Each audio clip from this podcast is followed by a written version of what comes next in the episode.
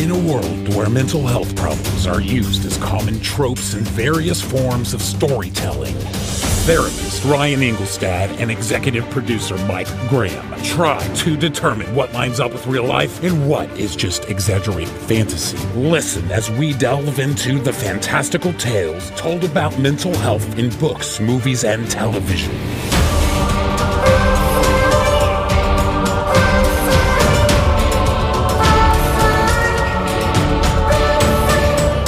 This is Pop Psych 101. Welcome back to Pop Psych 101. I am licensed therapist Ryan Engelstad here with our guest host, Christine from Antidotes Stories in Medicine podcast. Christine, thank you so much for joining us today. Hi, thank you so much for having me. So, Christine, as as you know, our audience doesn't know, but um, you're joining us today. Mike has been going through a, a little bit of a struggle, so we asked you to come join us. Obviously, as as the audience is going to learn, you have some um, some work experience with the topic that we're going to be talking about today. Mm-hmm. But I did want to give a shout out to Mike, who's recovering, and just acknowledge that he will join us for next week's episode. I have big shoes to fill.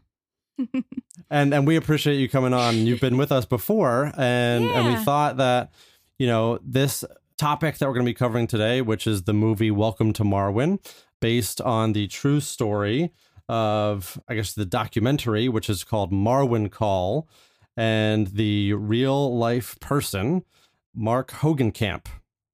This is his story, so it's gonna it's not gonna be a surprise to people that we rate this pretty highly because it's based on a real person's story it's, it's to be some interesting discussion around the accurateness of his how the fictional fictionalized version of the movie portrays it but i think we'll get into all that as we go so christine before we do that though i wanted to just give you an opportunity to maybe share with our listeners a, a reminder what your your show is all about Yeah, so I was on the episode that was One Flew Over the Cuckoo's Nest beforehand, yes way back in the day. It feels like so long ago when we started podcasting because i know my podcast started right around the same time yours did, and that's Antidote Stories in Medicine. And I'm a nurse practitioner. I used to be an EMS. We talk with people from all over the world, all different types of healthcare specialties, and just hear their stories. And I like to hear stories and just chat about things. So that's the podcast. It's way more interesting than that description, I swear, or sometimes it is. and it is available everywhere podcasts can be found yeah. Awesome. so so if you haven't already, please check out Christine's uh, podcast, Antidotes, Stories in Medicine. So Christine, usually Mike and I do a little bit of an upfront, just sort of discussion, things that are in the news.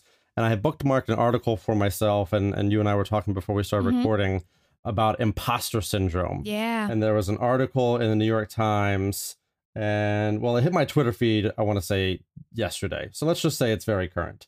I don't have the date in front of me. The title is How to Overcome Imposter Syndrome. So, you know, creatives, uh, this is not something that's specific to creatives, you know, as you and I acknowledge, medical professionals. I think people are accusing millennials in general of sort of generally suffering from imposter syndrome to a, a great deal Mhm. but it's an interesting it's an interesting topic and i thought we could just talk about it briefly because it's something that's in the news so yeah, sure. what's your experience with imposter syndrome either professionally or or personally if any Oh, I think everyone that goes into pretty much any career, especially a high pressured one, and you first graduate and you're like, how are they letting me do this? So, obviously, being an EMS, being a nurse, then being an NP, and I'm like, all of these people are way more experienced than I am and way smarter than I am. Like, what the hell am I doing here? Or, yeah yeah, you just you feel like you're completely, you know, insufficiently trained, you're not as good as everyone else and you feel like you're kind of wearing this mask that someone's going to rip off anytime when the right question's asked. So, it's a little bit unsettling, but eventually you get your groove, hopefully. yeah that's that's such a great description you know the the sort of feeling of wearing a mask that like if only someone saw you know how how good i really am at my job or how good i really am or how not good Or how not good I feel, yeah. yeah exactly that that i would be sort of found out i would be seen as this imposter Right, that fake it till you make it feeling. Yeah, and it's so funny. I don't know. I don't know if it's if you've had this experience, but as I've, I guess, become more experienced in my field as a therapist, you start to work with people who are just coming into the field. Mhm. So whether that's interns or people just starting out, you start to realize like, oh, yeah, no, I know a lot more than they do. Yes. And it's not, not not any fault of their own, but it's just that's what experience looks like. Right. And then you also realize, oh, I went through that same imposter syndrome, or they don't know the answer to this. And I also don't know the answer to this, but I much more confidently can say I don't know the answer to this. And I'm okay with that. You learn that it's okay to not know everything. Oh, for sure. And like, and, and just say to patients, oh, that's a really great question. We're going to look at that up or we're going to get to the bottom of that. And you can say that jokingly and confidently, as opposed to someone that's new is like, uh, and they try and make something up and it doesn't go so well. yeah, or exactly. So, or, or even just if you don't know the answer to something, having the confidence of knowing how to find the answer. Because I think so, so often right. that's what overcoming the imposter syndrome looks like is that even when we feel sort of unsure of ourselves, the experience we have allows us to solve the problem in essence to sort of work through it. Right. And i think that's that's what you know a, an adult professional looks like even if we feel sort of uh, insufficient on the inside. Yeah. But yeah so this article identified a couple coping skills or, or uh, strategies people can use. So i wanted to share that with um, with you and with our audience to see what you think. Oh cool. It has a whole section on psyching yourself up and the sort of idea being that you can actually change the way you see yourself by doing some of these, taking some of these steps. So, one is actually just saying your name aloud and saying a positive affirmation. So, something like, I'm helpful, and then adding my name to it. So, not saying, um, like, not saying what I just said, which is I'm helpful, but Ryan is helpful. so it, it's sort of like uh, depersonalizing it. So being able to see myself from a distance. And I think when I do that, and it's interesting because I've had this experience, I don't know if you have, but when you talk to audiences who are not in your uh, field, but you're you're just uh, doing a presentation or you're talking to let's say a community, mm-hmm. it's really it's it's so much easier to sound professional because everyone's just nodding like you know exactly what you're talking about. So it feels great. yes, that's been my experience at least. no one challenges you. It's the yeah. I could say whatever sense. I wanted, and then just be like, oh, interesting. Yeah, that's you used that's a lot right. of big words. That was Mhm. fantastic. Yeah. so in that sense, you're also sort of owning your accomplishments, even just being able to say like I've been 10 years in the field, people are going to say that that that comes with a certain amount of expertise, right? Right.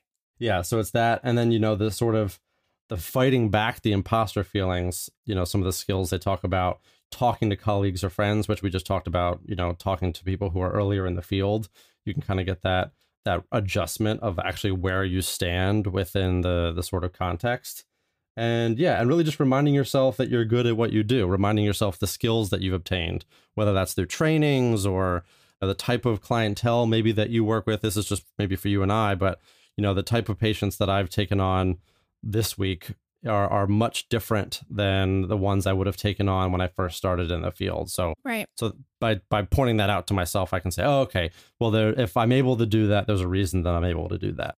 Yeah. Making that more broadly uh, accessible for other people.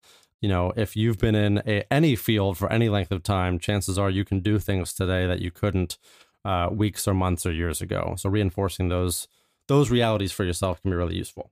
And regardless of the time that you spent in the job, you got yourself in that room. So that's right. That is a testament to you and you alone, unless, of course, someone hired you because they paid a lot of money well, and your dad got well, you the job. Yeah, but still, yeah. So, still, you can win them over. that's right. That's right. It's it's funny because I think we have sometimes these, these imposter experiences are based in yeah. stuff like what you just said, like oh well, you know, when I was 16, my mom like talked to my local grocery store and convinced them to give me a job, or else she would go take her grocery shopping somewhere else. And that's why I'm a therapist now, is because that's where it started. And it's like, no, actually, a lot of stuff has happened in between now and then. So just kind of give yourself some credit for for getting to where you've gotten. This grocery store has an amazing therapy program. yeah, you would you would think so. But yeah, so so hopefully that's useful for people. Check out the article if you're interested in it.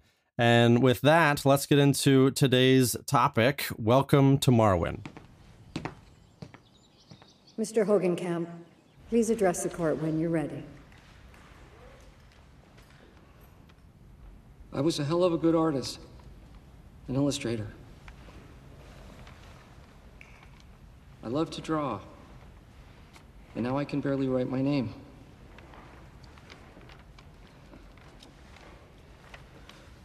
The life I once had has been taken away from me forever. I was not wearing high heels the night I got jumped, Your Honor. But I did mention that on occasion I might try them on. And because I made that comment, they beat me severely. They jumped me from behind and kicked every memory I ever had out of my head. Now, I admit that I had been drinking and I was drunk, and the way I responded wasn't smart. But now I know I I know what I should have done. I should have kept my mouth shut and walked away, but I didn't. And I got beaten. Beaten within an inch of my life. Beaten for no reason.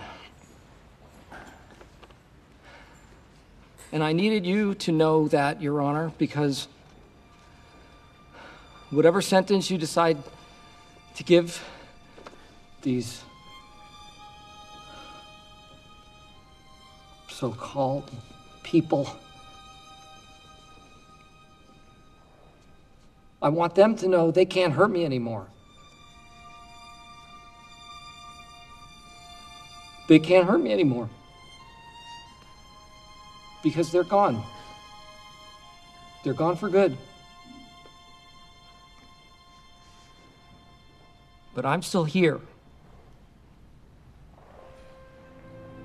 And I have my friends. And I have my town. And I have my pictures. And I'll be okay.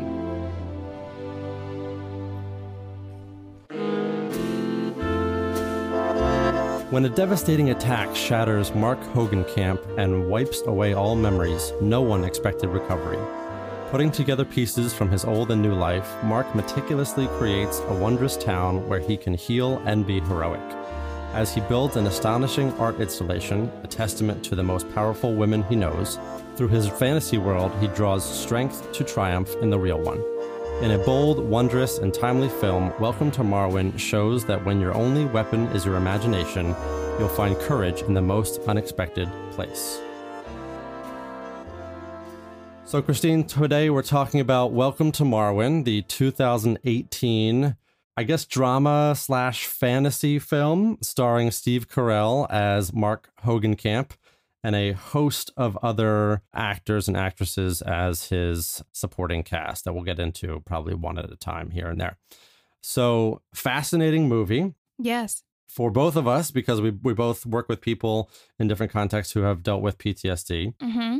And we are talking about Mark Hogancamp, who they don't actually open on his trauma. They open, they just kind of immediately come into this uh, art installation setup that he has in his uh, sort of his side yard. Yeah. And I think they probably don't go into, I mean, they explain his trauma, but they don't show it For a while, because I yeah. don't think he remembers it. Like they don't Totally fair. Yeah. I think it's this very like scary hovering thing in the movie, even from the beginning, because that's how it feels to him. And so I thought that was really well done. Absolutely. So you you kind of join Mark halfway through because that's where what his experience is after he is he experiences this assault. So to to sort of take a step back, Mark Hogancamp is assaulted by a group of five men. Now in the movie, um, and this is the sort of uh, fictionalized version of the story. We'll we'll periodically share the true to life uh, version of the events as well. But in the in the movie, Welcome to Marwen, um, Mark is assaulted by five neo Nazis when they find out at a bar that Mark admits to being a crossdresser, that he wears primarily um, women's shoes. Yes. So in the in the true to life version, in, in in reality, the people who assaulted Mark were not neo Nazis; they were just guys in town at the town bar. So some of this was, uh, I would say, dramatized for effect. Yeah. Not to take away the very real trauma that he had, because they put him in the hospital. I think he was in a coma for nine days. Wow. Yeah. And he had to learn to walk again. There's that scene. Yes. Yeah. He lost uh, a significant portion of his memory. Yeah. He he lost, I, I believe, he lost the ability to draw, which was a, a big passion of his. I think it was also his profession prior Uh yes, yes, actually you're right about that. Yeah, he did like illustration and, and things for Yeah. books and things like that. Yeah. So, you know, his his whole personality was he kind of had to rebuild himself in more ways than one. So as we see him go through this experience, we sort of joining him halfway, you know, we see that he's sort of doing these um sort of set up scenes that he's both enacting and photographing. And the scenes involve women from the fictional town of Marwen, which I believe stands for Mark and Wendy. Uh, Mark, Yep. obviously, being Mark Hogancamp, and Wendy being the woman uh, who was the bartender at the bar who essentially saved him or discovered him. Yeah, I think she saw Discovered him, him. outside, and there's a line of like, "Oh, she thought you were a trash bag, but then you moved," and so she called nine one one. She saved him, but she didn't like fight off the neo Nazis or Yeah, so he's just he's created this fictional uh, Belgian town, I think, of Marwen. yeah, and and in this town live five fictionalized versions of women who have been important to him in his life and then a sixth woman who's like a witch this this part i did yeah, yeah. That was a little bit like a, an inner demon that would sometimes come up and like mess with things when the town was going well, but I don't know like what she associated with. I don't, I'm not sure concretely who she was.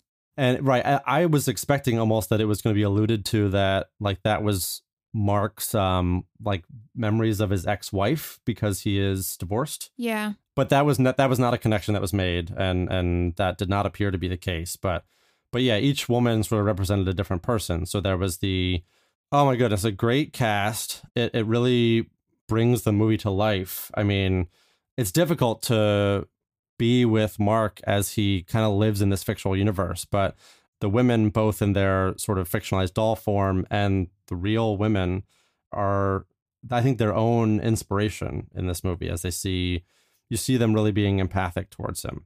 The town was amazingly empathic towards him. I was expecting them to kind of ridicule him for having the dolls and everything. And everyone was extremely supportive and asking him about what's going on in the town and like recognizing that this is his self therapy, as you had mentioned off mic. And it was really, I was really surprised. I think the fact that he was kind of an artist, eccentric type beforehand kind of helped. And again, not to say that there should be any typing of who should play with dolls and have miniature things, but I think if he made a dramatic shift in their view from being, you know, a, a bartender to suddenly having this fictional village where these whole things happen, like I think that would be a little bit harder for them to swallow. But I think because he was an artist and drawing kind of fanciful things beforehand, they kind of got him and then they sympathized with him. Oh, for sure. Yeah. So so I have the cast here, the incredible cast. We have Merritt Wever, who played Roberta. She was the woman who works in the like town hobby shop that Mark obviously frequents to get new characters and supplies for Marwen. I love everything she's in. She's so good. uh, yeah, she, you know, she is a great character because she's, I think, seeing him create this town, and they, they're equally supportive, obviously. But it really seems like she's hundred percent, uh, you know, supportive of, of his creation of his art. Really. yeah. Um, then we have Gwendoline Christie, probably more popularly known to people as Brienne of Tarth Yeah. from Game of Thrones. Uh, she plays Anna. Anna is, um, I believe, sort of like a, a visiting nurse, a visiting tech. Yeah. Like a home health aid type. Yeah, yeah. And then we have Janelle Monáe, who plays uh, G.I. Julie. she was a physical therapist uh, or physical therapist aide that helped Mark in his immediate recovery. Um, we don't see her. I don't know that he's necessarily presently working with her, but she was instrumental, it looked like, in helping him relearn to walk. Yeah. Then we have, I'm going to butcher her name and I apologize. It looks like Eiza Gonzalez, who plays, I want to say it's Carlala or Carla. Carla. And then we have Leslie Zemeckis, who plays Suzette, and Stefanie Von Pfetten, who plays Wendy, Who we don't really see that much. who we don't see that much, right? So some of these women we don't necessarily get the backstory of. Yeah. And then we have Leslie Mann, who plays Nicole, who is the newest member, or newish, I should say, woman of Marwen, because she is the neighbor that moves in across the street from Mark. Yeah. So we we meet most of these women in sort of these first fictionalized scenes, I mean, you start to get the sense of this universe that Mark has created for himself and why he creates the scenes that he does.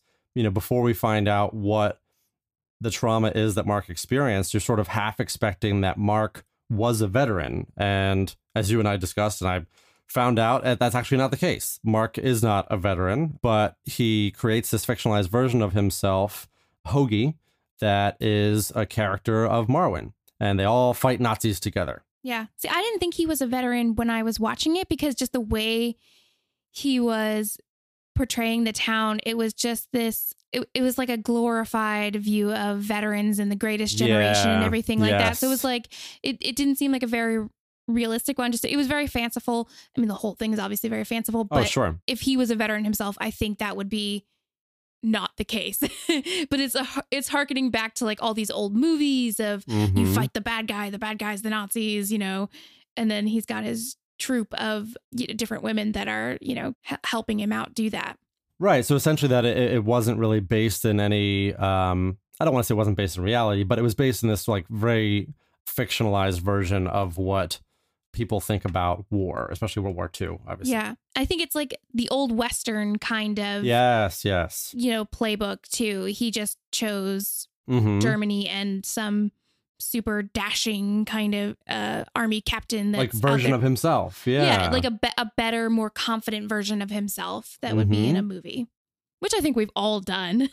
oh, absolutely. I, I mean, yeah. I mean, you know, playing soldiers or playing war when you're a kid. I think that is that sort of same idea of like it's fun to feel powerful and it's fun to to kind of have this almost like pseudo play therapy. And we're going to talk about all the different sort of uh, pseudo therapy that Mark is giving himself through this essentially play and, and Yeah. art that he creates. Because the sort of sad part of the story, one of the saddest parts of the story was for me that he's not getting any sort of formal therapy for his clear PTSD. the nurse practitioner in me sees him taking these pills that it's once a day and he's taking three or more of them. And i'm like oh my god stop. Eh, like more isn't better. More can make you re- feel really terrible. Um who's monitoring this? Like, Right, the home right. health is just like dropping off these pills and someone just keeps refilling them even though he's taking way too many. And it's like that's not a good clinical relationship that he's getting all these refills and he's allowing to do this from a prescriber like obviously there's some sort of care involved hmm what's up with that right, right. Because if he's getting these pills either uh, from Anna, his home health aide, or from some doctor, where is the follow up? Where's the discussion around, you know, okay, how, how's this medication working? yeah What symptoms are you still experiencing? There's obviously a lot of things going on for Mark that I think personally, you know, if we're, we're sort of treating his PTSD, we're not seeing that sort of treatment follow up. You know, yeah because and and you can probably speak to this but even if you're just getting medication which unfortunately some people that's all they can get there's going to be some discussion around the medication's effectiveness and symptoms and things like that also i'm not refilling your medication if you're taking three times the, the amount and you're that early like you're coming in and we're going to see like i need to adjust doses or a medication that's better for you or you know enhance your care in some way. She says that she's coming in every month and i i would be seeing him at least every month in the office not letting him go for months at a time. Now if this was a VA service, I'd be like, well, maybe there's really bad appointments and Mm, yeah that's something that's a challenge with that system, but he's not. So it's like, what's up with this and who's giving them the meds and letting him kind of get away with this? That's not responsible prescribing. absolutely and you know so the the sort of apparent story around why he did not get more specific treatment for his PTSD was that I guess his insurance essentially didn't cover it whatever insurance he has and obviously he's his only job that we see is is maybe part-time at the bar Yeah. So it's possible that he doesn't have insurance at all, or maybe he's just on disability. Right.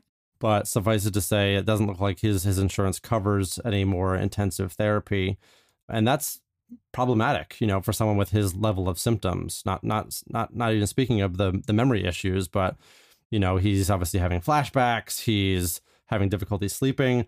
It wasn't even really clear to me. Maybe you picked up on something what the medication was supposed to be or what it was specifically prescribed for.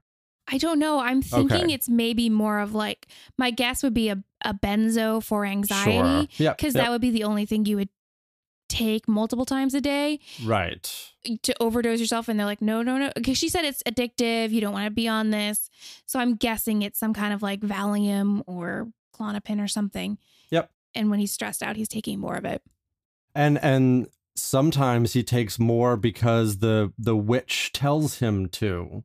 Like sets out a couple more pills for him, right? In his you know, I don't know that he's necessarily hallucinating these things. It feels like more of a visualization, but but something's happening that the the visualization of the, the Belgian the Mar- witch of marwen is just sort of telling him to take more of his medication, and he does.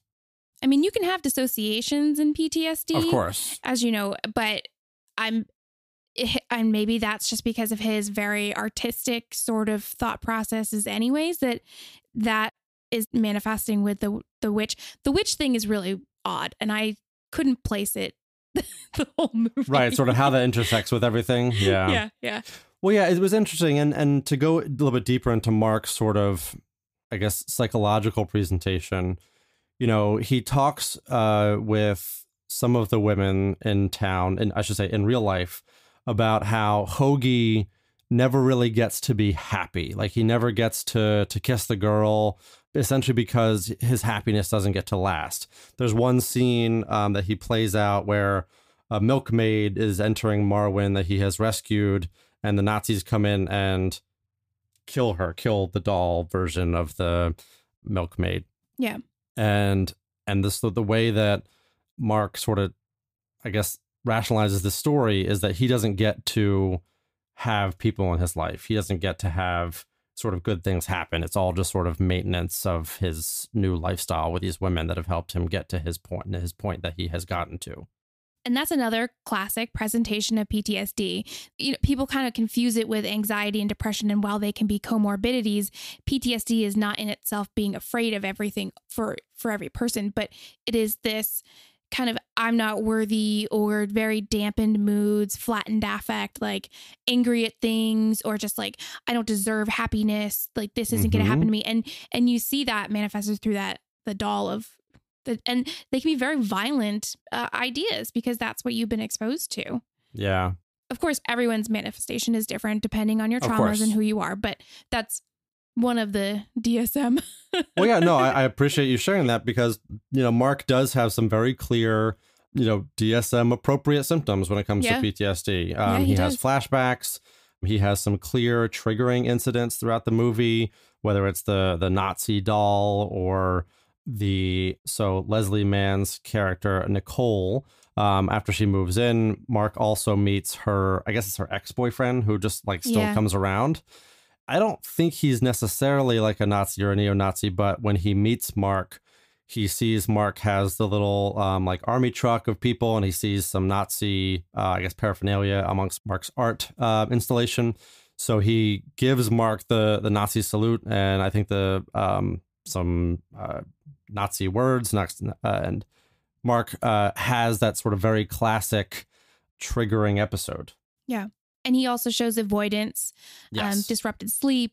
I mean, the big avoidance is the court case, not wanting to face Yes, the yes. offenders. I don't know if we want to jump ahead to that, but it, it's that is a very distinctive symptom of it. You know, I'm I'm okay if I'm not presented with the thing that is triggering of my trauma. Yeah, absolutely. So actually, let's let's jump ahead jump ahead to that because so we have this sort of fictionalized thing that's going on for Mark. That's to a certain degree how he's coping with the world, but then we have what's actually going on in the real world for Mark, which is that his attorney is sort of pressuring him to confront his attackers in court so that Mhm. they will be given an appropriate sentence. Essentially, he's worried that if Mark doesn't appear in court, they might be getting a, a lighter sentence or no sentence at all. It's sort of unclear what the result of that would be if he doesn't appear. But I think he was, they had already been convicted and then it was the sentencing. So they Yes. wanted a victim impact statement so the judge would instill the harsher end of the penalty. And so it was really difficult for him to, to show up and he was very triggered the first time and he had to leave the courtroom and he had a little bit of a dissociative flashbacky kind of because his, his are kind of mixed in symptom of just panic and he left and so they adjourned for the next day or a couple days later. Yeah, so and you've mentioned dissociation a couple of times, and that was one of the clearest examples of it where, you know cause it's kind of hard to tell when he's in his Marwen mode. Right. How if if what is what's visualization, what's just sort of focus on the photography and what's dissociation because there are instances where he's talking to his action figure. He's talking to Hogie and he's seeing Hogie even sometimes as like a life-size person, you know, sitting next to him in court. So I wondered if you could maybe speak to dissociation a little bit and how they present it in this movie versus maybe what your experience with working with veterans has been. So in the movie, they show him kind of dissociating when they're like, you need to come up and speak. And he believes he's being shot at by the Germans, I believe it is. And so Yep. he no longer believes that he is there. That he's in Um, court. He yeah. doesn't believe he's in court, correct. And that he is trying to fight his way out of this Nazi gun battle and he's got to get out of the room. And that's that's his like survival mode dissociation. Dissociation can be a lot of things for a bunch of different people. It's not, I think people think of dissociative identity disorder, which is very different. right. Um, this is more like all of a sudden something triggers you that in the moment you feel like you are not where you are. You feel like you're back where the trauma happened. You may smell something. You may just get this overwhelming feeling that you are the person you were at the time of the trauma. And it's just this very eerie, uneasy feeling. Um, certain noises may trigger you to think, oh my God, it's happening again. Um, and you kind of dissociate that. And it, and it may not only be for like a couple of seconds that you were right back there again. And so it's not necessarily as prolonged as his is, but as long as you're having that acute stress reaction, like in the moment, you can dissociate for brief or longer periods of time. It's not usually as dramatic is that. Right. and I think I think that's where maybe my confusion with whether or not he was a veteran was coming in because his dissociations were the type of dissociation someone who had been in battle would have, where you're getting fired at, you know, you're you're hearing things, you're feeling like you have to to army crawl out of a, a courtroom. And again, as far as we know, he was not a veteran. Those battle experiences are not things that he has had. You know, his PTSD uh, event was being assaulted, and obviously that came with a lot of violence on its own. I don't want to downplay that, but I guess that's where it was this sort of interesting merging of his, I guess, like his artistic experiences and, and perhaps his viewpoint and the actual trauma that he experienced. So I just thought that was really interesting. Yeah, and I feel like that dissociation into Marwen was almost a comfort mechanism. Like it's okay for him to run away when he's being shot at by Nazis. Like that's an okay escape route. That's a heroic way of exiting the building. Oh, yeah, yeah. But for him to just freak out and leave when he's supposed to be giving a speech, that's not very heroic. That's not him. And he, but he needs to get out of there. And so his brain kind of just goes, "We're going to Marwen, and we're getting out of here." Yeah, that's that's a really good point because you know, and I think and this is where I where I started to think about his creation of Marwen as his like self therapy experience because creating Marwen for him did enable him to see himself as a hero and to see himself as capable, see himself as as strong, as resilient, as all these sorts of things that are difficult sometimes for people with PTSD who can feel like everything is a threat, everything is a danger. They can there can be feelings of weakness. Or feeling like you don't belong. And clearly he belongs in Marwen. Oh yeah, yeah, absolutely. Yeah, well said. And and in his actual town, which I don't have the name of in front of me, but there is clearly this feeling of being an outcast. You know, he's kind of comfortable in his bar, but basically he he walks everywhere, bringing his his army truck as a literal security blanket. Um, now he he kind of says he brings it around so he can kind of get the right wear on its tires, Yeah. but it's pretty clear that he wants that he wants the dolls with him. yeah. Yeah. So he's got these sort of security aspects to his symptoms that I thought was was interesting to observe as well. So, you know, for me as a therapist looking at the you know, looking at Marwen and looking at the sort of work that he was doing and, and creating these narratives for himself, it reminded me of a couple different forms of therapy. And I, I wonder maybe what experiences you have in, in working with your patients, if any. Um, one being exposure therapy or, or to a certain extent prolonged exposure therapy. Mm-hmm. You know, that's obviously an intense one. While Mark doesn't necessarily provide himself with specifically exposure to his you know trauma um he does do this sort of like parallel processing which i thought was really interesting It's really interesting how he kind of will have a stressor throughout the day and then that will manifest itself into Marwen. And so he is slowing it down literally frame by frame and then seeing it play out, but he is in control of it. So it's write your own ending. And he gets to do that with Marwen. yeah so that's kind of um a little bit of exposure therapy a little bit of narrative therapy where you know the sort of goal being to sort of reinstitute how you see yourself um, in the context of whatever trauma or story you've experienced. And it, it reminded me of there was actually a great special on prolonged exposure therapy. This is a couple of years ago with i believe an afghanistan veterans who were in i think a six or eight week inpatient program. And part of the prolonged exposure therapy was literally just telling their story over and over and over again and then listening to the recording of them telling that story. So it both sort of desensitizes them to their own framework of what happened to them and then also sort of helps them separate it Yeah. as someone else telling the story and and it not being so threatening when they listen to themselves say it. So I thought there were aspects of that with what Mark was doing.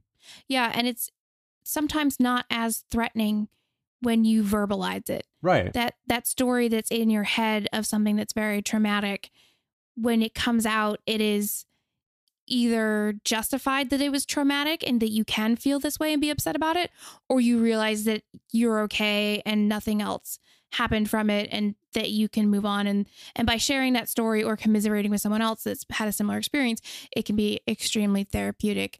And having worked in EMS obviously we see a lot of we used to see a lot of traumatic things and sitting around at the base afterwards sharing our war stories of like Mm. oh my god man did you see what i did today like i worked this call and like other people are like oh yeah that's crazy like well this time i did this and it you, it always would escalate because that's how those things go but it was Yeah, yeah. really therapeutic to be like okay i'm not the only one that was like this is messed up and Right. this is my life so it's very helpful to retell those stories Yeah, and so the context that you're talking about is almost like that group therapy model, which was something in the in the 60 minute special as well, where the veterans were telling their stories to other veterans. yeah And it's interesting because Mark sort of does that in in person at times with the the various women of Marwen. yeah he tells Marwen to them and they're very supportive of it And so right, so so there's also this aspect of this movie that's the sort of pseudo romantic side where he falls in love with his neighbor Nicole. which was really creepy yes, totally fair. I was like so uncomfortable with that. I was like, oh, like I get we're supposed to like him, but this is if I move next to that guy, I would be so weirded out. And not necessarily initially because she's very kind and understanding, yeah. but then he proposes to her after not knowing her for like a couple weeks and it's like, woo, red flags. So yeah, so let's lay out the sort of progression of this pseudo relationship, right? So Nicole moves in across the street. Um, Mark sees her, and before even talking to her, he immediately buys a doll that looks like her. He has not had a conversation with her, but wants to have a doll that represents her based on face alone in Marwen. Which initially I was like, okay, maybe that's not creepy. No, okay. I mean, I guess, yeah. because maybe that's just like everyone in his world has a role but then you kind of find out that not everyone like the old man behind the bar doesn't really exist in marwen Yeah, so I guess the reason it felt creepy to me was that all of the other women had uh, real life previous experience with Mark that clearly was like, okay, Mark has relationships with these women. They all, as far as we can tell, know that they're represented in the town, right yeah and there's and they're not put off by it. It's basically just like. I think what the the one Yeah. woman that works at the bar is just like, well, do I get a date? Do I get a guy in Marwen? yeah yeah and like they're very playful with it. And I think that's very helpful and validating for Mark. But with Nicole, it's just, oh, you know, I, I see a, a pretty girl, and now I want to enact interactions with her in my fictional town. So that uh, that's why it came Which is- across. It's Yeah. very creepy because I mean we're we're just not used to that kind of infatuation with a stranger. But at the same time, like if you had a neighbor that moved in that you had a crush on, in your head you're thinking That's of true. all these scenarios of like, oh, what if I ask her out on a date and I do all these things? He is just That's acting his version of that. Yeah. in Marwen and it's just very strange to see it because I think we're not used to seeing it. And so I was like, okay, well maybe I'll reserve my judgment for that, but still it's but then he starts acting on it. so yes. So yeah. That's a no-go. So he brings uh, Nicole, the the character, into Marwen, and I think, you know, I guess one of the debates I've had with talking with people is is does Nicole, the real life Nicole, sort of lead him on because she asks Mark, you know, when she sees the obvious representation of herself, you know, in Marwen, you know, oh, what's happening? Basically, like asking Mark to tell the story of why she's there. And and he tells this sort of like very romantic story. Yeah, I don't know. I would if I saw myself as a doll in someone's house, Yeah. I would definitely play the I'm going to be very nice because I'm Okay, very threatened okay. and I don't want to like I don't want to trigger this weirdo and, Of and. I'm not trying to place judgment on him and his condition. I'm saying like if that was and I didn't know the story and that was like my neighbor that was doing it I was like, "Whoa." Yeah, of course. I I would want to be like, "Hey, I should be nice to this guy because I don't know what's going to happen, especially where she had that abusive-ish, very Yes. domineering ex-boyfriend. Like, okay, this guy seems harmless. He's not like that one, but this is odd. Also, I, I think she thinks he's gay because they're talking Right. about the shoes and the, the shoes thing. Yeah. and the hate. cr- She goes, "That's a hate crime," and so I think she's like, "Well, this is just the guy with a head injury that's gay, Yeah. and he's playing out this fantasy." yeah. So I think you're totally right. I, I don't think I don't think she is leading him on. I think she's trying to be nice. She knows he was assaulted. Yeah. Um, and, and she, I think you're right, doesn't see him as a threat. More of just, oh, like this is my neighbor. I should know who he is. I should get to know him. She's obviously, you know, to a certain degree, flattered that Yeah. she's included in Marwen and and is interested, like takes an interest in her inclusion. People don't know how to react to someone Right. with PTSD. Absolutely. So I can't really blame any of her interactions for his behaviors that are outside of the I'm going to say norm, but you know Sure. the average, you know, non PTSD behaviors. So Mhm. she's trying to go, okay, well, how do I navigate that? And there's plenty of us out in the world that are just really nice when things are weird and For sure. uncomfortable. Yeah, absolutely. And that and that's why I think, you know, it's it's sort of sad to see Mark Yeah. sort of gradually escalate his uh, fantasy interactions with Nicole to then being real life attempted interactions with Nicole. yeah. So, you know, he starts out as just Nicole, the doll, is the sort of uh, love interest of Hogie, the doll. It sort of escalates to the point where uh, real life Mark um, builds, this is going to start to sound confusing, builds doll Nicole uh, a, a tea house because real life Nicole always wanted a tea house. So it's like, okay, now the two worlds are melding. yeah, that's weird. Yeah. That's a Right. if it wasn't and then, yeah. And then it goes before. yeah, and then it grows from there to Hogie, Mark's doll, uh, proposing to Nicole's doll uh, with a very uh, small fake purple heart. And then when Mark retells this story to Nicole, he then enacts the same thing in real life. He proposes to Nicole, and Nicole, I think, realizing that Mark has misinterpreted their uh, neighborly friendship, Yeah. sort of tries to find the best way that she can to establish a comfortable boundary with someone who she also wants to be empathetic towards. Yeah. And I, she gave him a bunch of shoes, her old shoes. So I That think did. she was not looking at him like a romantic partner. That is not a typical gesture of a heterosexual couple. Absolutely And fair. So I think that is a very clear sign that she's like, oh, this is, you know, my neighbor who has been through something tough and I'm trying to be nice, but not like, hey, here's some roses or, you know, whatever. Yeah, and so to to spend just a minute on the the shoes and the cross dressing, because I do think that that's an important part of of Mark. Yeah. And so Mark collects women's shoes And he did this before the accident. Yes, this is something that he has done. This is not something that changed after his trauma. In fact, he asks, there's a story where he asks a friend when he sort of discovers the shoes after he comes out of his coma. He asks, Oh, do I have a, a girlfriend? And the friend's just like, No, man, they're yours. It's, we just don't, it's just not a big deal. Like, so then Mark sort of rediscovers this aspect of his personality where he likes women's shoes. And this is true to real life Mark Hogancamp as well, that he wears women's shoes. And I believe women's skirts is sort of um, how he identifies as sort of his cross dressing. And that's, you know, obviously part, the main part of why he was assaulted. But this is also just part of who he is in general. So as he describes it to Nicole, he likes to wear the shoes and presumably any other clothes to get a woman's essence. Yeah. So I think Nicole again responds very empathetically to that statement, which she could be she'd be forgiven if she was put off or, or confused by that. She empathizes with him, I think, because her brother, she says, sort of had some similar tendencies. Yeah. Um, at least growing up. So she doesn't really make a big deal out of it, which I think is very validating to Mark. And as you mentioned, she ends up giving him a lot of her shoes as well.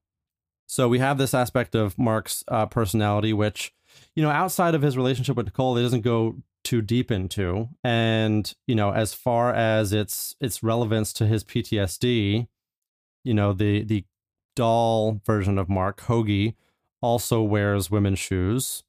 It's not a big deal in Marwen, as we would expect. And that's sort of it. It's it's basically it's a reality for this person and obviously it's a- an aspect of why he was assaulted but other than that it's it's treated very nonchalantly which i think is actually a good thing Yeah, I agree. I don't think it is a, a commentary on his sexuality at all. I Right. think it's just something he likes to do. Um, he then talks about one of the women in Marwen who is a porn star, and to Nicole, and she's like, "Oh, I haven't seen that film." yes that's right Really like incongruous uh, visions of this guy who she just met, and she's like, "You like women's shoes, but then you're naming one of your dolls after a porn star." So it's a little bit hard for her to navigate. Um, So he's very clearly heterosexual, yes um, and then not to say that wearing a certain type of clothing makes you one gender or one you know sexual preference over the other. He Right. just likes them. He finds them Yep. empowering. I mean, mm-hmm. Yeah. yeah no more power to him and i think it's it's interesting in reading about the uh, real life um, mark Hogancamp and some of the experience that he has had so the aspect of his uh, trauma that's accurate um, the only thing that was not accurate, as I said before, is that they were not neo Nazis, but he was assaulted because he sort of shared openly about his cross dressing habits. So, and it was sad. Obviously, it is sad that people who, whether they have any um, atypical gender expression or whatever may be going on, whether it be cross dressing or or sort of anything within the LGBTQ spectrum, you know, for them to experience this type of assault unfortunately, this is something I won't, I won't necessarily it's common, but certainly the threat of it is something that a lot of people on the spectrum have to deal with. So, yeah. When was this set? Do we know? When did the actual accident take place? So the actual accident happened. I'm gonna pull it up. Great Be- question. Yeah, I'm thinking. You know, is there less of an understanding? I mean, I'm sure that these people that beat him up were not as qualified Right. to discuss you know the nuances of sexual identity and sexuality not that i am either um, but i don't think they were going well i wonder what he thinks about in bed Right. So I'll just read um, from it's a history versus Hollywood.com article about Welcome to Marwen. This is the true story, which confirms that on April 8th, 2000, five men jumped then 38 year old Mark Hogancamp outside of the Looney Tunes Saloon in Kingston, New York, after he had informed one of them that he liked to dress in both men's and women's clothing. Um, at home, Mark had a closet filled with over 200 pair of women's boots and pumps that he is thought to have worn to feel close to women. He was attracted to women, but was sure they would reject him, which is also sort of a feeling that does come out in the movie. Yep. So that's what we have, and then he. So we know that he is uh, attracted to women, but also enjoys wearing women's clothes. So the degree to which you know that's within the sort of LGBTQ spectrum. From what I can tell, there are different feelings about that, but suffice it to say, you know, assaulting someone for being different, no matter the different reasons, obviously is is a terrible thing to have to happen because then you have to deal with the consequences of feeling different and being treated the way that you have been for being different. Right. I am jumping tracks a little bit. I feel like going back to something you said about how he felt isolated and that they would reject him anyways before the accident, which is why he was wearing women's shoes. He had been divorced. They mentioned they only show this through like pictures and stuff, but that is probably a very traumatic. I mean, I've been divorced. It's terrible. It's very traumatic. And th- that was probably a very traumatic rejection for him. And he may have had some PTSD elements from that to begin with.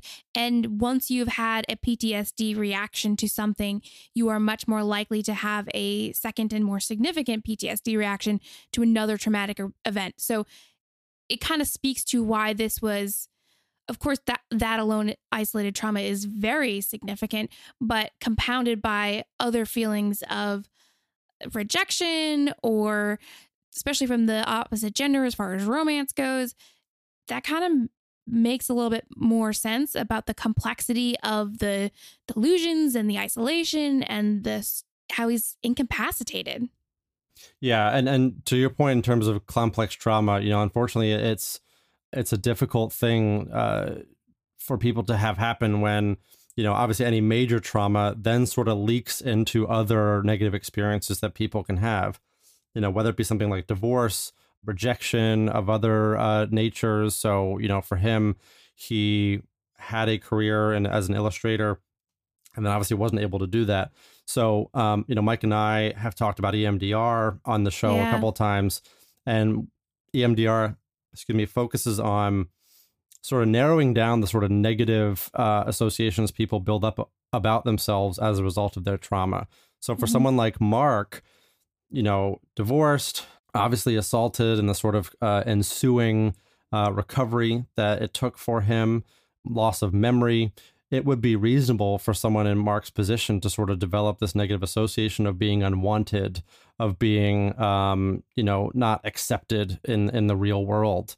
So he creates this fictional world so that he could feel not just accepted, but even heroic. And you sort of spoke to that earlier. And I think that's really true. You know, I think his traumatic experiences really sort of like branched out into other aspects of his life. Yeah, just trying to get control over anything because he's felt so out of control with everything that's kind of been put upon him as far as the traumas go. Yeah, so it's a, it's a fascinating story, and, and we should clarify that it is based on uh, a documentary that was that included a lot of interviews with the real uh, Mark Hogancamp. The documentary is called Marwencol. I'll spell that if it's confusing for people. It's M A R W E N C O L. They shortened it to Marwen, I guess, because they thought "Welcome to Marwencol" wouldn't be as catchy. Welcome to Marwen was confusing enough, I guess, yeah, for people. Yeah. So, so I think I'm assuming Mark Marwencol represented uh, Mark Wendy Colleen, who I think was one of the Nicole. Or call, yes, of course, call Nicole. Yeah, um, that makes more sense. Um, That's so creepy. I'm sorry. Yeah. So... No, I know. Right, exactly. Uh, um, yeah. And I feel so guilty about saying that because I just I you know, obviously this person feels like they are being judged for what they're doing. And here I am going, that's so creepy. But it's I, I mean, how do you navigate someone that has PTSD and these really extreme reactions to things? Um, it's it's really hard for people that are not sharing that same experience around you. They don't have that same fight or flight action that you have. Um, you know, I have worked in years for EMS and I have certainly have some things that are like my little hangups and it's we it's really weird to explain it to other people of mm. like why I sleep with a sound machine. And because if I get startled awake, you know, oh man, that adrenaline, it just yep. dumps because I'm ready to go. I mean, that's from 10 years of doing 911 and being woken up by sirens and, and alarms in the bases. So it's, uh, but other people don't know that. Like that you have to right. explain it and then they're like, oh man, that's so weird that you do that. And so I feel so bad saying that's creepy. But as a woman, I was very creeped out. I think that's okay because I think, and that's that's one of the other sad things for me as a therapist is, you know, Mark is is very isolated in his home and in uh, Marwen, right? Right. You know, he has uh, obviously he's a burgeoning artist, and it's there's a lot of pressure and questions about you know is he going to present his art and how much is he going to uh, you know be a person in the world who talks about the work that he does, but you know exactly what you're talking about the sort of social uh, awkwardness, discomfort. Um, those are things that we could really work on in therapy and really help him, you know, to the degree that he would want to reintegrate himself into a community where it's not just he can, you know, he walks from home to his part time bar job, you know, to the hobby store and then back, but that he can actually have a, a life that's a little bit bigger than that. Yeah. So, you know, I think if I was to work with someone like Mark um, in therapy, that I, I would anticipate that some of those things would be coming up. Now, that's obviously I guess, a smaller issue in the big picture thing of his PTSD. But sometimes that's what therapy with someone who's experiencing PTSD is about is yes, they have the sort of big picture past trauma, but they're also just trying to live a life. And they feel very different from the people that are around them. Right. And it's like, I don't fit in my clothes around these people, especially I talk a lot about first responder PTSD on my podcast and, and veterans. And it's, you know, not everyone has PTSD, but if you're around people that you had done those actions with or experienced similar traumas with, you're very comfortable. But then, you know, I go out and I talk about crazy, bloody EMS stories with my gallows humor. I know I don't fit in with, you know, the accountants of the world. I'm going to weird them out with that story. And sometimes if you've only interacted with those people, you don't know how to interact with other types of people. And then you're like, I'm more isolated and now I'm angry because no one gets me. They don't understand what I've been through. And you're just like, well, screw them. It, it's kind of this can be this vicious cycle for some people, or that they just stand at a party and they're drinking, and then that makes it even worse. yeah, no, I think that's so well said. And actually, I, I want to, I want to connect that back to Mark, who I, I want to read a quote from his documentary because I think what we'll do is um, I'll read this and we'll jump into our reviews of the movie Okay. in general. Okay, so so to kind of speak to exactly what you're talking about, Mark Hogancamp in the documentary says the following.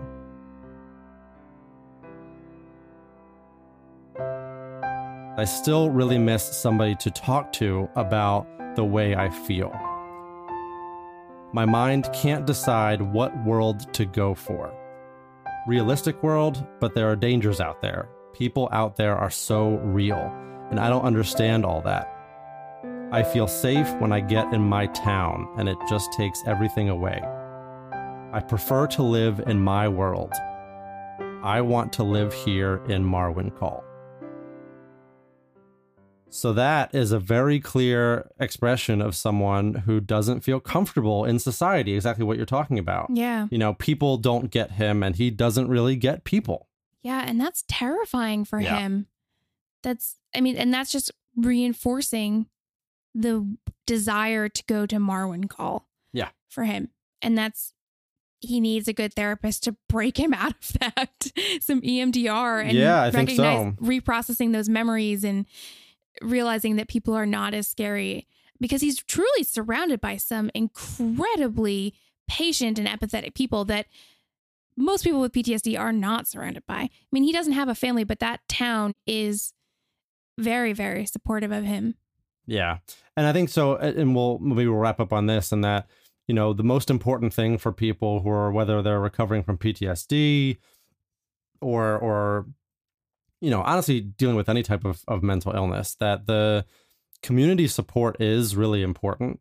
You know, Yeah. having people that can understand and validate and support, you know, how a person is taking care of themselves, even if in like Mark's case, it's a little bit different from, you know, how most people might take care of themselves is such a huge deal. I think most people might watch this movie and say, man, Mark's really struggling. But for me, I watched this and, and it kind of feels in some ways like a success story. I mean, it is. It's it's a happy story in the He's end. He's going to work. He's going to work and and he did end up appearing in court and and doing his whole victim his uh, statement. Yeah, yeah. So he he is recovering. Now the question is to what degree and how much is the any ongoing dissociation still a problem for him? You know, from what I've read about the real life Mark, he's, you know, on disability, he gets a little bit of money. It seems like from things like his artwork and his documentary, but but is you know still struggling. Um, it's a Yeah. he lives by himself in a small house in a rural town in Kingston, New York, and it's it's not an easy life. You know, just because a movie has been created based on you, things Right. don't magically become all better. Um, especially for people with PTSD. So.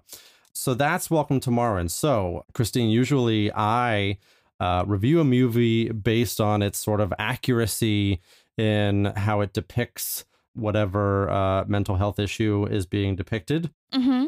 And Mike does just a general review based on how much he enjoyed the movie. Okay. But if you are comfortable, since you are our resident expert in PTSD, I wonder if you would mind uh, reviewing this based on the sort of accuracy and some of the uh, maybe patients that you've worked with. And then I'll just do a general um, how much I like this movie uh, review. Okay. Um, do I have to pick an object or are we doing stars? Um, you can do either if you have a particular thing that you like from the movie, a particular reference. I'll do dolls. Great. Um, so I for accuracy alone, I would say it's it's probably like a 4.5 out of 5 dolls. Just because I th- obviously this is his true experience. This is really what he went through. I think the dissociations are hyped up a bit. Uh, again, the medication thing is not super accurate. Um, and I don't think many communities are going to be that supportive. But I mean, everyone is going to manifest in their own way. But I do think those dissociations are pretty extreme. Now, granted, he had very significant head trauma with memory loss. So, I mean, that may be playing into it as well. But for the most part, yeah, very, very accurate in the PTSD respect in a way that it can manifest, not the way that it manifests for everyone. Everyone is very, very different in their level of functioning, especially the way that the trauma that they experienced.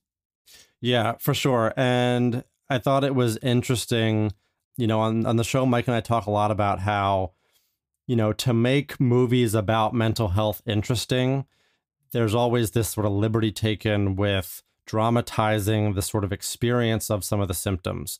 So, talking about something like A Beautiful Mind, where they really like color in and dramatize the uh, hallucinations. Um, and, and now in Welcome to Marwen, we have these like intense CGI versions of his dolls as if that is what Mark is picturing in his whether it's just visualization or even in the more dramatic dissociations that he might be experiencing. You know, Yeah. I, I'm assuming that that's not exactly true to life in terms of what the Mark uh, Yeah. is experiencing. Yeah, it wouldn't be a very good movie to just watch him self loathing and kind of n- dismotivated to do anything and then tossing and turning on the couch because he can't sleep any night. Well, it's yeah, it's interesting. So yes, it would be it'd be less CGI and less, Less dramatic. cinematic. But I think it would be on on one hand, like especially the courtroom scene, which was like really dramatic. Oh, now he's picturing the guns. Like uh, for me, I almost and maybe they filmed it and didn't didn't just decide not to use it this way. But I would have been really interested to see the version of the scene that you know just what the judge was seeing maybe. So mark starts to have this experience this dissociation and what it looks like for someone who's dissociating to to have you know what might look like to some other people as like a panic attack or or or a hallucination where he gets down on the ground and sort of army crawls down the aisle and out the door and runs away. That would be really uh I mean, sad and and scary maybe to watch, but it would also be probably more accurate for Yeah. to, to have you know people experience what that would be like to to be with someone who is having that experience. Right. It's a changing of the mask. You Yeah. see someone all of a sudden just morph into survival mode Yeah, and you don't understand why and you don't understand how to comfort them. And that's always very, very awkward for people that are around. And that's not the social norms. And all of a sudden, this person is just in absolute fight or flight and he's he's fleeing. yeah, And so no one else can understand it. They're not having that response. So I think it would take a very phenomenal actor to show that on their face. I don't know that Steve Carell has that range, fair point. Yeah, hmm but uh, there definitely are actors that can. And it's, it would have been, you're right, very fascinating just to see how he is perceived by people that don't necessarily know him. Although obviously the judge would be sympathetic, but of course. Yeah, it's. I think that would almost be even scarier just to see what he looks like as not the hero. Yeah, yeah, yeah, yeah. So, so yeah, so uh, so thank you for you know explanation because I think it's it's true that that would be a even if it was a more accurate depiction that it, you know there are probably reasons why they didn't do it that way and maybe it was because of Steve Carell. So that that leads me to my uh, review, just in terms of how entertaining this movie was. Um, if you haven't seen this movie, obviously we've spoiled ninety nine percent of it, but in general, I thought this was a pretty enjoyable movie. I had not seen it when it came out because my sort of expectation of it was it was that it was going to be you know, like some of Steve Carell's other recent pseudo drama, pseudo comedy work. You know, I'm I'm reminded of uh, Beautiful Boy, which was another drama, uh, less comedy certainly in Beautiful Boy, but Steve Carell, you know, dove into this mental illness, uh, mental health issue. That one being addiction, or at least the the parent of an addictive child, and he's he's got good range, but it this was hard to watch sometimes, and not necessarily because of his portrayal, but because of the just sort of confusing nature of what was being portrayed and sort of how it, was hard to know what was real and what was inside uh, the character's head. I think that was what was hard for me just watching it as a viewer sometimes. Yeah. So, um, all that being said, um, it was pretty entertaining. Um, more, I liked it more than I thought I would. So, to that degree, I will give it four out of five uh let's just say uh gi joes. Yeah so that is our review and i'm sure we could talk about this movie for another hour but we will spare our listeners uh any more conversation about steve carell and ptsd and i will just say thank you christine so much for coming on with us today. Yeah absolutely. Thank you so much for having me and getting to dissect this movie. That was so much fun again and where can our listeners find you, um, whether it be social media or, or just in general? Yeah, so Antidote Stories in Medicine is on Facebook. Uh, Twitter is Antidotes Pod. Instagram is Antidotes Podcast. Uh, you can always send me an email at antidotespodcast at gmail.com if for some reason you wanted to reach out. But yeah, check out the podcast. Uh, we do talk a little bit about PTSD, um, my experiences with EMS and other paramedics and EMTs, and just a whole range of different people. So yeah, take a listen if you like. Yes, everyone should take a listen. It's a fantastic podcast. And uh, thank you again, Christine, for coming on with us today. Thanks so much. And now for some closing thoughts on the 2018 movie Welcome to Marwen. First of all, even though insurance can be a barrier to getting treatment, it doesn't mean resources aren't available to you or anyone suffering from mental illness. As Mark shows, we are capable of building our own coping skills, but we often need support from the community as well. It's important to notice when that support is being offered and staying open to the people who are willing to help. As we've identified on the show before, trauma can have a lasting impact on people and their ability to cope with the world around them. When coping with trauma, it's incredibly important to identify your triggers, and if you're able, to communicate those triggers and corresponding needs to those around you. Finally, the stories we tell about ourselves and the world around us do matter. Whether those stories we keep to ourselves, the stories we make art out of, or the stories that hold us back because we think we aren't good enough or can't overcome our past. We need to be able to create new stories and frameworks that allow us the chance to grow and succeed. If there's one thing I think we can take away from Mark Hogancamp, it is that anyone can make themselves the hero in their own story. Thank you so much for listening to our show. I have to thank Christine from the Antidotes, Stories, and Medicine podcast for filling in for us today. Please check out her podcast. I also have to thank Kevin MacLeod for our music. You can find his music and more resources on incompetech.com. Thank you as always to my co host and executive producer, Mike Graham. If you like the show, please check out our social media pages. We are everywhere at PopPsych101. We also love hearing from our listeners, so if you want to give feedback or suggest something for us to cover, you can email us at poppsych101 at gmail.com or join our Facebook group. Pop Psych 101 is on iTunes, Spotify, and everywhere podcasts are found. If you'd like to help us share these discussions about mental health, please leave us a review on iTunes and subscribe wherever you listen.